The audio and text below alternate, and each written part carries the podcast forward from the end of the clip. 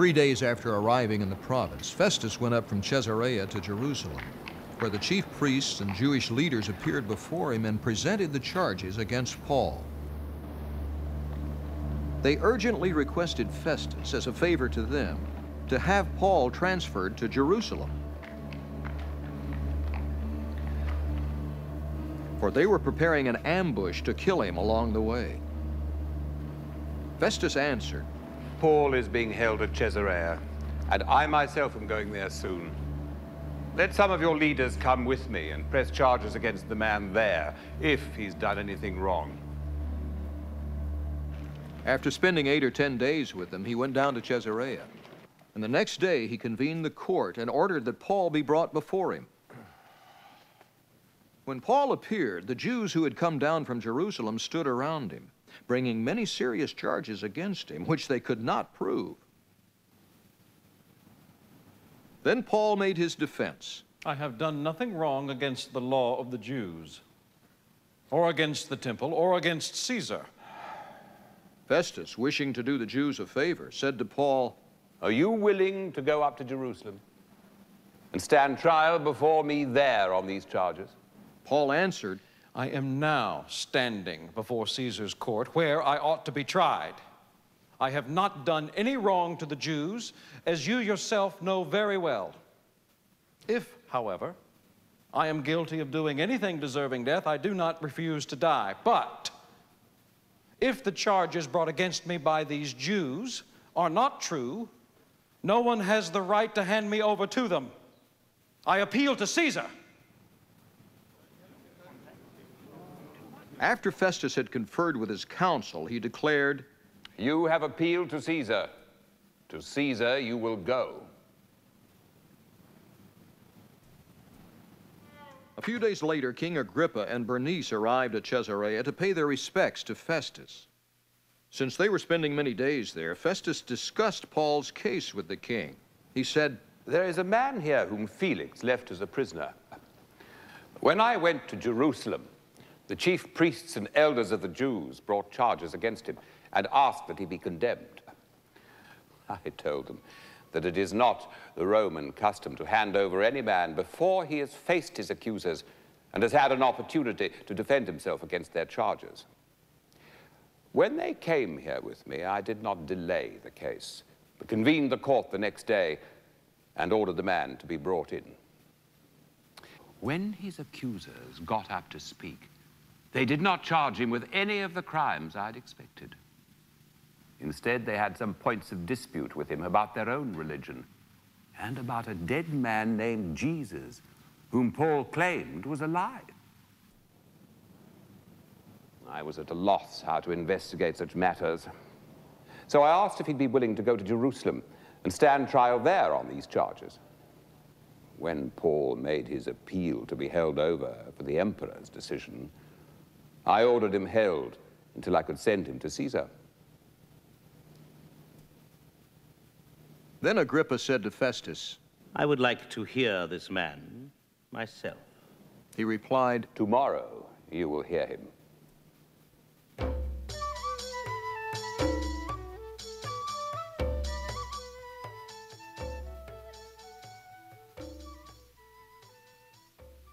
The next day, Agrippa and Bernice came with great pomp and entered the audience room with the high-ranking officers and the leading men of the city.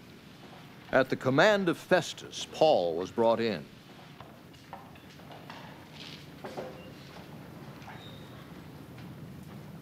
Festus said, King Agrippa, and all who are present with us, you see this man.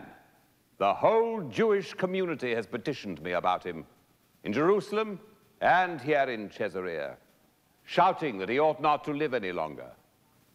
I found he had done nothing deserving of death.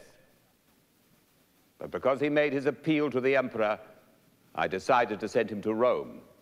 But I have nothing definite to write to his majesty about him. Therefore, I have brought him before all of you, and especially before you, King Agrippa, so that as a result of this investigation, I may have something to write for I think it is unreasonable to send on a prisoner without specifying the charges against him. Welcome to our verse by verse journey through the book of Acts, the fifth book of the New Testament, which is the story of the church Jesus established and how it multiplied across the Roman Empire. The main character in the story now is Paul, an apostle, a church planter that at one time had been a great enemy to the church. And after his conversion and discipleship, he became a church planter in Western Asia where he was originally from, that's where his roots were, as well as Eastern Europe. And in our story, he's gone to Jerusalem, where he grew up. That was also his hometown. He uh, went there to report to the church leaders as to the progress of the growth of the church throughout Western Asia and Eastern Europe. While there, he goes to the temple to honor the Torah and to practice his Jewish culture.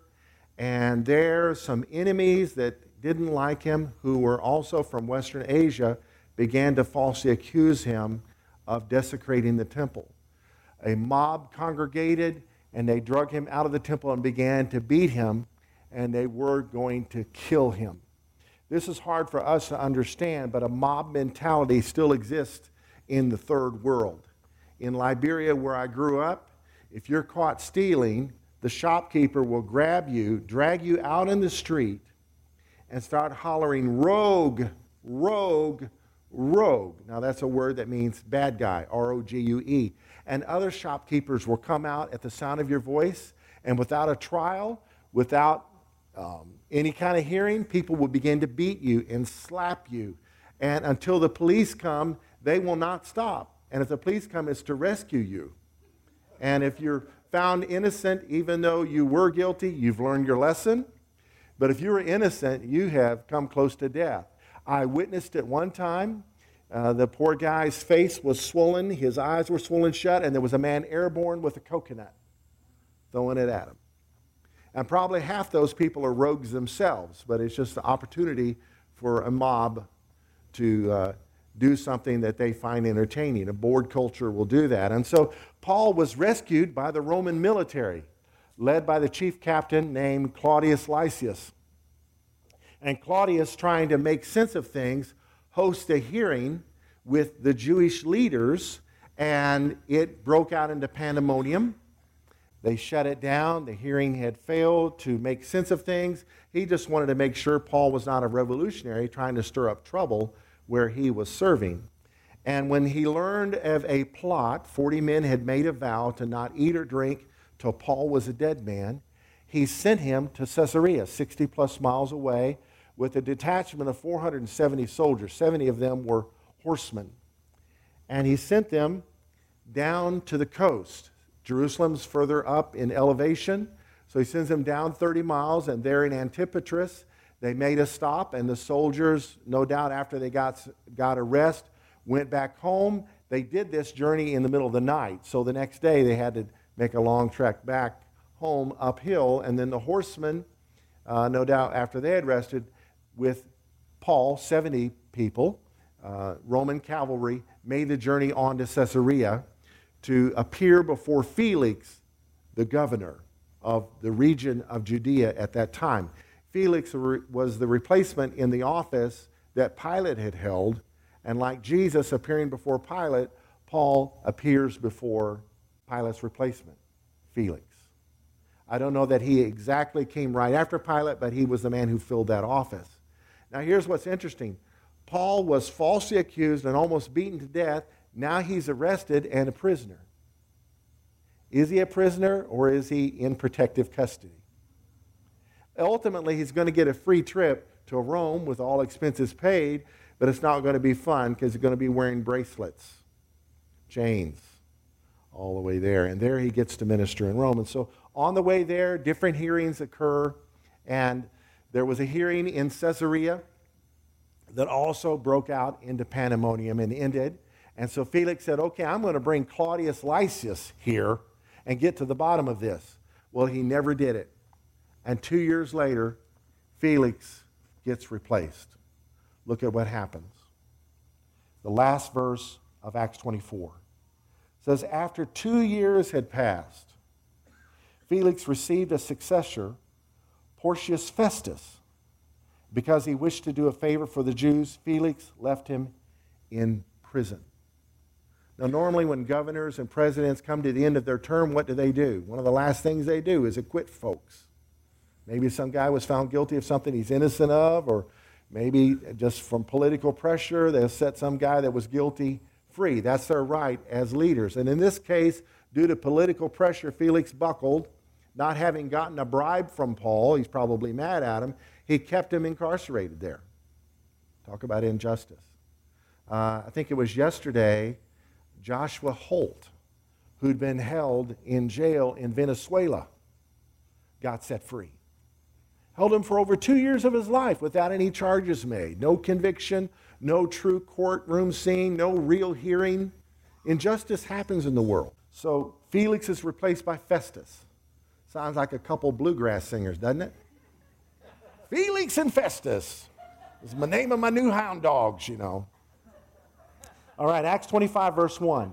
Three days after Festus arrived in the province, he went up to Jerusalem from Caesarea. Now, Caesarea was the capital of the Roman uh, region known as Judea, but Jerusalem was the most important city. That was the capital of Israel, the capital of the Jews, who were now a people under the reign of the Roman Empire. So he goes there to familiarize himself with his territory.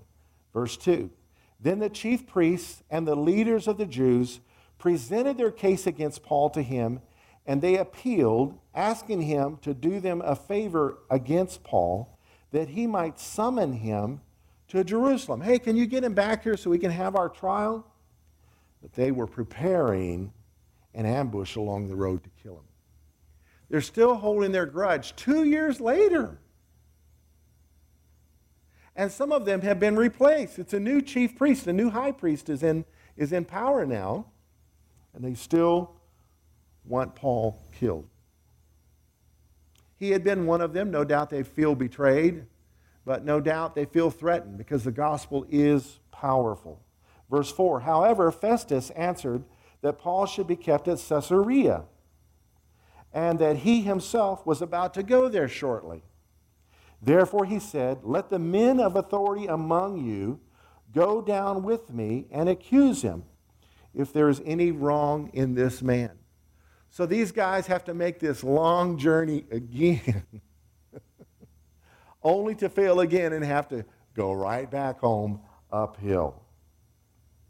So this happened. Verse 6 When he had spent not more than eight or ten days among them, he went down to Caesarea. The next day, these people went down with him. Seated at the judge's bench, he commanded Paul to be brought in.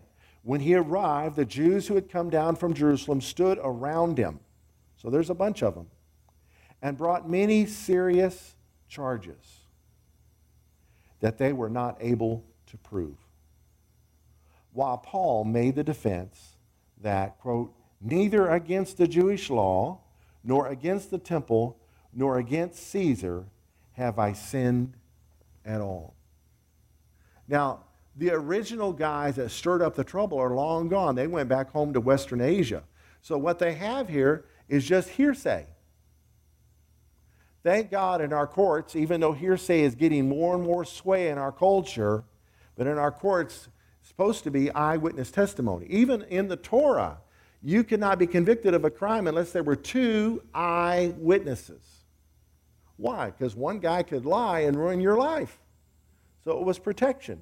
Well, can't two guys lie? That's true, but less of a chance of that, easier to see contradictions in their testimony. So Paul defended himself. Then Festus, wanting to do a favor for the Jews, here we are with politics again, replied to Paul, Are you willing to go up to Jerusalem and there be tried before me on these charges? As if the change of venue would make a difference.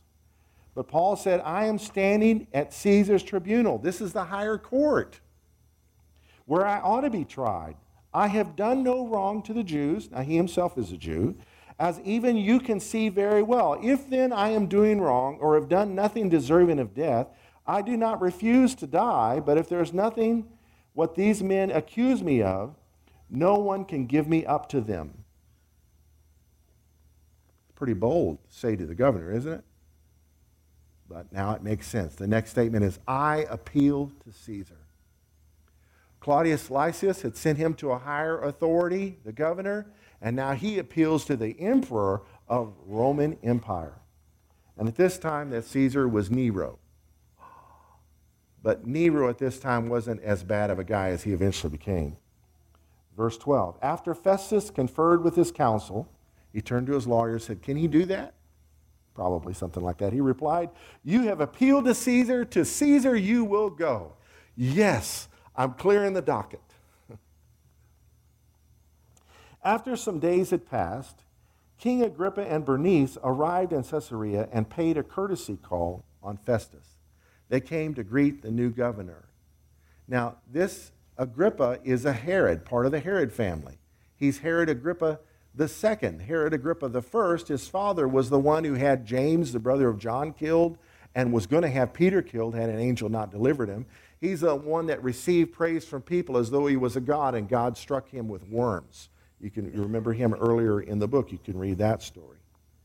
He's the grandson of the man of the Herod that had John the Baptist killed. And his great grandfather was on the throne when Jesus was born, and he's the dude that had the babies two years and under killed in the region of Bethlehem. So he's from a long line of corrupt, wicked people. And here he comes for the sake of politics. You come and greet the new guy, the new guy he's actually subject to because of the Roman Empire, and brings Bernice with him. Now, Bernice is not the queen, Bernice is his sister. She too is the daughter of Herod Agrippa I. And ironically, Felix, the guy before him, was married to Drusilla. She was her sister. She too was the daughter of Herod, Herod uh, Agrippa I. So these, these people are, are uh, thick. Now, Bernice had a bad reputation. She was kind of a man eater.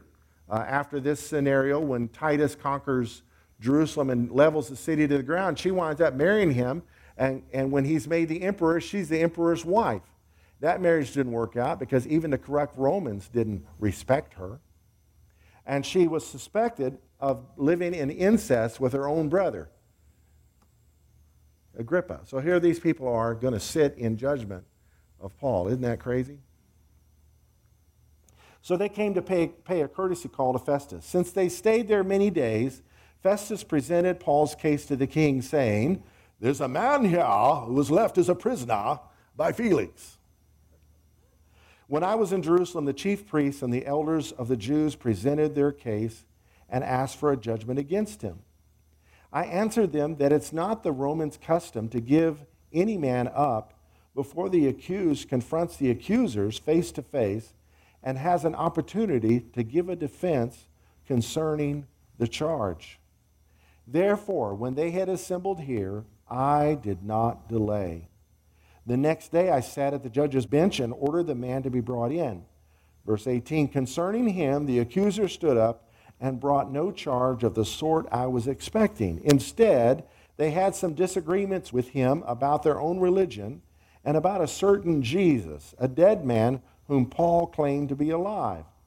Since I was at a loss in a dispute over such things, I asked him if he wished to go to Jerusalem and be tried there concerning these matters. But when Paul appealed to be held for trial by the emperor, I ordered him to be kept in custody until I could send him to Caesar. Now, the reason Paul appealed to appear before Caesar was to keep from being sent to Jerusalem and killed along the way. He skipped that little detail. Verse 22 Then Agrippa said to Festus, I would like to hear the man myself. Tomorrow, he said, you will hear him. So the next day, Agrippa and Bernice came with great pomp. So they're all dressed up. Entered the auditorium with the commanders and prominent men of the city. Can you say crowd? When Festus gave the command, Paul was brought in. So here he is, a chance to preach. He's been incarcerated for two years hadn't been able to preach to a crowd, he gets another chance and he does a good job. You'll find out about that next time I speak. Verse 24. Then Festus said, King Agrippa and all men present with us, you see this man about whom the whole Jewish community has appealed to me? Now that's a lie. Because there was plenty of Jewish believers who weren't doing this. But the representatives of the Jewish community who were unbelievers, they appealed to him, both in Jerusalem and here. So Paul also had enemies in Caesarea, shouting that he should not live any longer. Remember the crowd? Crucify him, crucify him. Same kind of thing. Now I realized that he had not done anything deserving of death. But when he himself appealed to the emperor, I decided to send him. I have nothing definite to write to the emperor about him.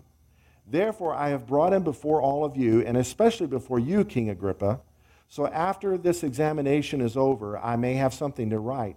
For it seems unreasonable to me to send a prisoner and not to indicate the charges against him. That would be dumb. To waste the emperor's time. Now, here's a prisoner, you deal with him with no word of what the charges are. Even the chief captain, Claudius Lysias, sent a letter with Paul explaining why he was sending him to him.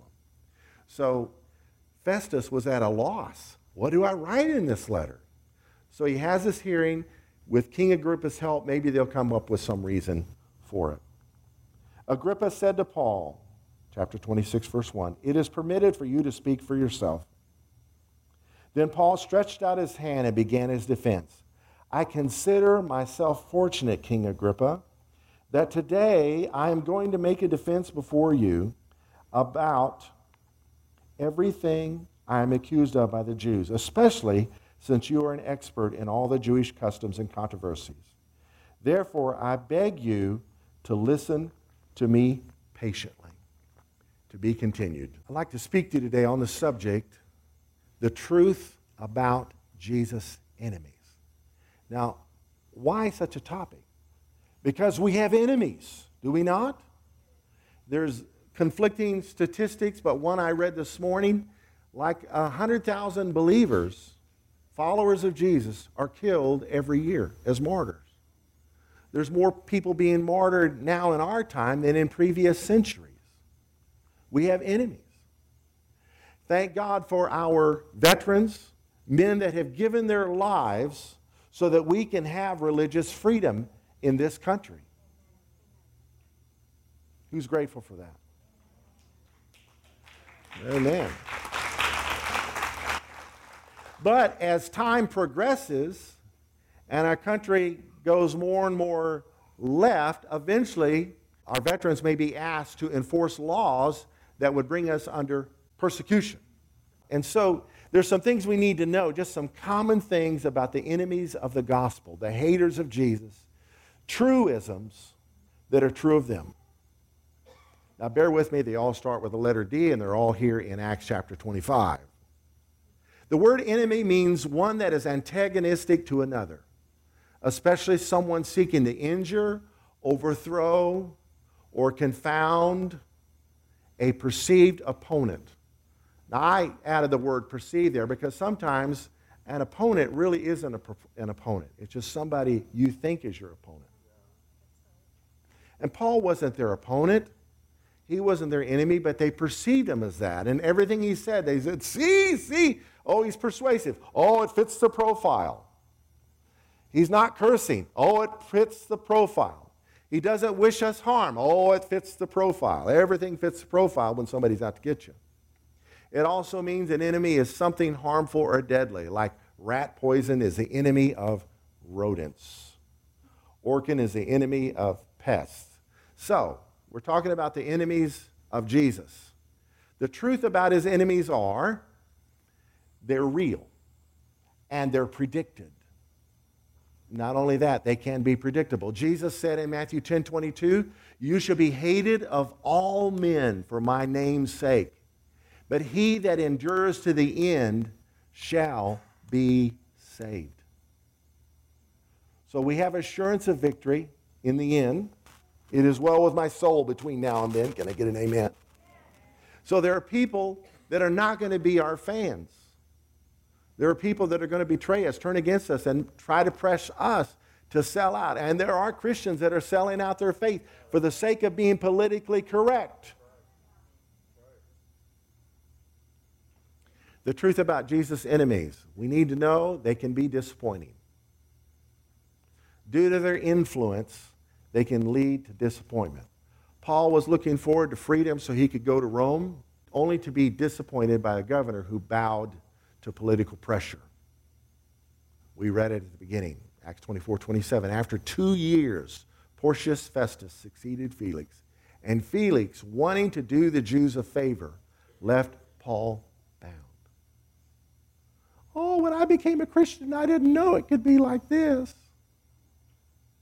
I was told I'd have abundant life. Yes, it came that we might have life and life more abundantly. But he also said, In the world you'll have tribulation, but be of good cheer. I have overcome the world. So it is abundant life in the long run, and sometimes that full life includes the human experience as well as people that hate you. Well, I feel lied to. Yeah, you were. Somebody lied to you. You need to know the enemies of Jesus can be determined. When Festus had come to the province, after three days, he went to Jerusalem from Caesarea. The high priest, the chief men of the Jews, informed him against Paul, and they petitioned him. After over two years, they hadn't given up. They were determined to see him destroyed. No, they can be destructive. They asked a favor. You know, we're glad you're our governor. Felix just really didn't do a good job, and we need your help to deal with this Paul character. He's a threat to our culture, he's a menace. Can you send him to Jerusalem so we can deal with him? So we can kill him on the way here. Destructive. Oh, we just want to have a hearing. Oh, we just want to have a discussion. No, they want to destroy him. Need to know they can be dishonest. People lie. Who knows that's true? They do. When he had come, the Jews who had come down from Jerusalem stood about and laid many serious complaints against Paul misinformation or disinformation. They can be disinformed. They're laying these charges against Paul and can't prove any of them. If you're in authority and you want to save yourself some time by dealing with the politics that, you know, on the job stuff, never deal with hearsay. Unless a person telling you is willing to sign their name to the statement they're telling you about somebody else, you don't have a witness, and you'll be disappointed and confused. Festus wouldn't be confused if he would have abided by that principle. This is hearsay. You guys didn't witness any of the things you're charging him with. But because there were so many of them, and was, they were so shrill, it seemed like maybe there's some truth to it. Just because statistics say such and such doesn't mean the major opinion of people in the court of public opinion is the truth. People can be corrupted. Jesus' enemies can be deceiving. Can we say deceit? Conniving. While he answered for himself, Neither against the law of the Jews, nor against the temple, nor against Caesar have I offended in anything at all. But Festus, who was being deceived, wanting to do the Jews a favor, ignores his truthful defense and said, Are you willing to go up to Jerusalem and there be judged before me concerning these things? Can't we all just be happy? Can't we all just get along? We need to know the enemies of Jesus can be defeated. There is victory. And in this particular chapter, Paul won. The guys that were against him didn't get what they wanted. They had to take that long walk uphill, 60 plus miles back to Jerusalem, with no opportunity to kill him. He, his incarceration was his protection. Sometimes our difficulties in life will be easier if we look at them differently than what we are. Paul chose to look at this differently. He called himself, gave himself a new title I am the prisoner of Jesus Christ. If the Lord wants to get me out of here, He can. This is so ridiculous that He must have His hand in this. Maybe that can apply to your scenario. Paul said, I stand at Caesar's judgment seat where I ought to be judged. To the Jews, I've done no wrong, as you know very well. He had a backbone. For if I'm an offender or have committed anything deserving of death, I do not object to dying. But there is nothing in these things of which these men accuse me. No one can deliver me to them. How can he say that? Because he's a Roman citizen. I appeal to Caesar. Now, ultimately, this would get him to Rome where he could preach. And ultimately, the Roman Empire would kill him. But this bought him lots of time. So he won the battle with more battles to face. How did he do this? Was a Pharisee, he knew the word. He didn't have the New Testament at the time. The guy's writing letters to encourage folks, not knowing, well, even while he's incarcerated, he's encouraging people, not knowing these would be canonized and we would be reading them and studying them and being encouraged ourselves. With great revelation, he's encouraging. But he's feeding his soul from the Tanakh, the Old Testament, the Torah, the Psalms. Psalms like Psalm 3,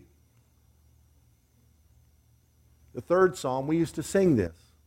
Lord, how are they increased that trouble me? Many are they that rise up against me. Many are they that say of my soul, There is no help for him in God. But thou, O Lord, are a shield for me. You're my glory and the lifter of my head. But thou, O Lord, are a shield for me. You're my glory and the lifter. You're my glory and the lifter of my head. Now, Paul in his writings told us to rejoice in the Lord always. And again, I say rejoice. He told us to give thanks in everything. He told us to be filled with the Spirit, singing psalms and hymns and spiritual songs, making melody in our heart to the Lord. So, no doubt, he is doing this during this season of injustice in his life. Looking back, it was two years, but when you're in the midst of it, when is this going to be over? When do I get to go to Rome, Jesus? So it seems longer than two years. Maybe you're in some kind of a trial. Maybe it's not with the enemies of Jesus, but some difficulty you're dealing with. When is it going to be over? One day you'll look back at it and you'll see just how long it was. But living in the now, between the now and the not yet, we have the weapon of praise and worship. Amen? It is well, it is well with my soul. Amen. The truth about Jesus' enemies is you need to know they can be divisive. And I glean this from the next chapter from Paul's own testimony. Look at what he said. He said, Indeed, I myself thought I must do many things contrary to the name of Jesus of Nazareth. This I also did in Jerusalem the very city where they want to kill me. I was one of them. And many of the saints I shut up in prison. Yeah, I'm incarcerated, but I did the same thing to people. Having received authority from the chief priests, the guys that want me dead, they gave me authority. And when they were put to death, the believers that I was having killed, I cast my vote against them. I held their coats while they stoned Stephen. And I punished them often in every synagogue and compelled them to blaspheme, tried to get them to testify against each other, and being exceedingly enraged against them. Can you say divisive? You know what the word devil means? It means divider. It means divisive. Hallelujah. We need to know the enemies of Jesus can be discipled. Paul was one. Amen. Here is Henry O. Arnold playing the part of Paul. Listen to this testimony. I too was convinced that I ought to do all that was possible to oppose the name of Jesus of Nazareth. And that is just what I did in Jerusalem. On the authority of the chief priests, I put many of the saints in prison. And when they were put to death, I cast my vote against them. Many a time, I went from one synagogue to another, to have them punished, and I tried to force them to blaspheme. In my obsession against them, I even went to foreign cities to persecute them.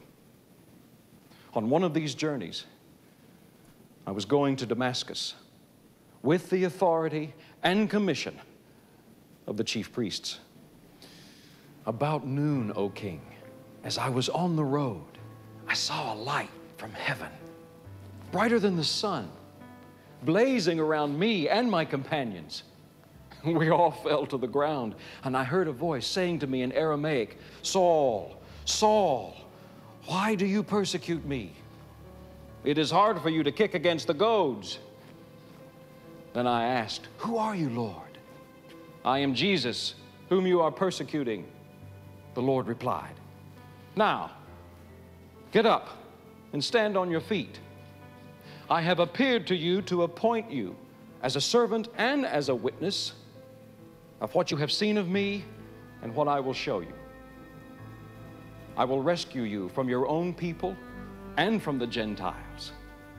I am sending you to them to open their eyes and turn them from darkness to light and from the power of Satan to God, so that they may receive forgiveness of sins and a place among those who are sanctified by faith in me. So then, King Agrippa, I was not disobedient to the vision from heaven. First to those in Damascus, then to those in Jerusalem and in all Judea, and to the Gentiles also, I preached that they should repent and turn to God and prove their repentance by their deeds. That is why the Jews seized me in the temple courts and tried to kill me. But I have had God's help to this very day. And so I stand here and testify to small and great alike. I am saying nothing beyond what the prophets and Moses said would happen that the Christ would suffer, and as the first to rise from the dead, would proclaim light to his own people and to the Gentiles. Never forget where the Lord brought you from. If you feel like you've been mistreated in some way, ask the Lord to bring to your remembrance where you treated somebody that way. And a fresh level of repentance and cleansing and healing will come from that understanding. That's how Paul was able to write such marvelous letters without bitterness, poison. That would have contaminated everything. But he, he knew God had given him mercy. And he knew Jesus had said, Bless those who curse you, do good to those who use you. Amen. Lord, I pray that every person here would know it is well with their soul. And Lord, between the now and the not yet, we pray, Lord, that you would strengthen our brothers and sisters around the world that are facing real persecution and real death. Help us, Lord, to be a strength to them in our prayers as well as resources when we're able to. In Jesus' name, amen.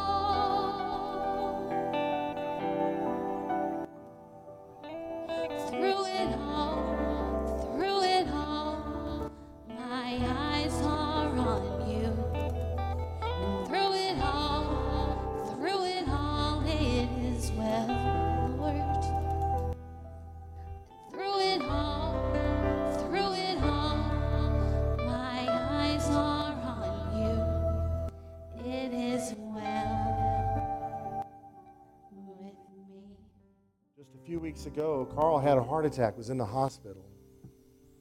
That was an amazing report yesterday. No surgery necessary. You got to hear what his heartbeat is. He has a heartbeat of an athlete. Amazing. Yeah, I tell you, God just keeps on amazing me. I mean, He healed me of cancer a number of years ago, and uh, I went in the hospital with anaphylactic shock. Uh, is what put me in the emergency room. While in the emergency room, they gave me shots of epinephrine. The second shot put me into a heart attack, and uh, I just decided one thing to take care of my health better. So I've been riding a bicycle about six to eight miles every day. Lost 25 pounds. But I went in for a heart catheter on Thursday because they said there's got to be something wrong there. And the doctors were absolutely amazed because one thing they said, you have no blockages anywhere in your arteries. And what you do, a little, a minor one, minor stuff, but nothing I need a stent. They said, you can live to 100 not need a stent or anything. And uh, then they said, what's been amazing is the last few weeks, the la- not the last few weeks, the last few days, my heart rate has been, I thought it was abnormally low because it was 35 beats a minute. And then the doctors, the cardiologist says, no, that's good because it means you're riding your bicycle correctly because athletes have 24 to 28 beats a minute if they're a real true triathlon person. I'm not a triathlon. I've still got this I'm still carrying a bit of a keg around with me instead of a six pack, but I'm working on it. But anyway, God just so amazed me that God just continues to take care of my health. He continues to bless me, and He has me here for a purpose. Uh, to continue to teach His Word, to do whatever God wants me to do, anywhere He wants me to do it. And I'm just so grateful for Him because He has been a blessing. And uh, I, I just feel so grateful to Him. You know, I want to cry out. I've been teaching Revelation here, and it just, my heart goes out every morning. Now I get up in the morning and I start to worship. And this is a great way to start worship. And I, I'm sorry. But in Revelation, it says that the angels and the 24 elders bow down before the Lord and they go, Holy, holy, holy is the Lord God Almighty who was, who is, and is to come. You want to start your day upright, start worshiping the Lord that way. Declare with the angels, He is holy, holy, holy, Lord God Almighty, who was and is and is to come. You'll be blessed. Yeah, that's awesome. Yeah.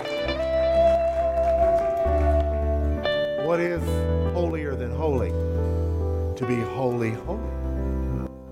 What is holier than holy, holy? To be holy, holy. If you read that in your the margin, if you read that scripture and you have margin notes, it'll tell you the original manuscript has the word holy nine times. He's not just holy, holy, holy. He is holy, holy, holy. Holy, holy, holy. Holy, holy, holy. That's pretty holy. That's the superlative above all. It means altogether separate. It means purer than anything. It means superior to all. He is holy, holy, holy, holy, holy, holy, holy, holy. Don't get me started. God bless you. May the Lord bless you and keep you. May the Lord cause his face to shine upon you and be gracious to you. May the Lord God Almighty lift up his countenance upon you and give you his peace. And like Carl said, may you too know that you have a purpose. You're here for a reason. In the meantime, it is well with our souls. Amen.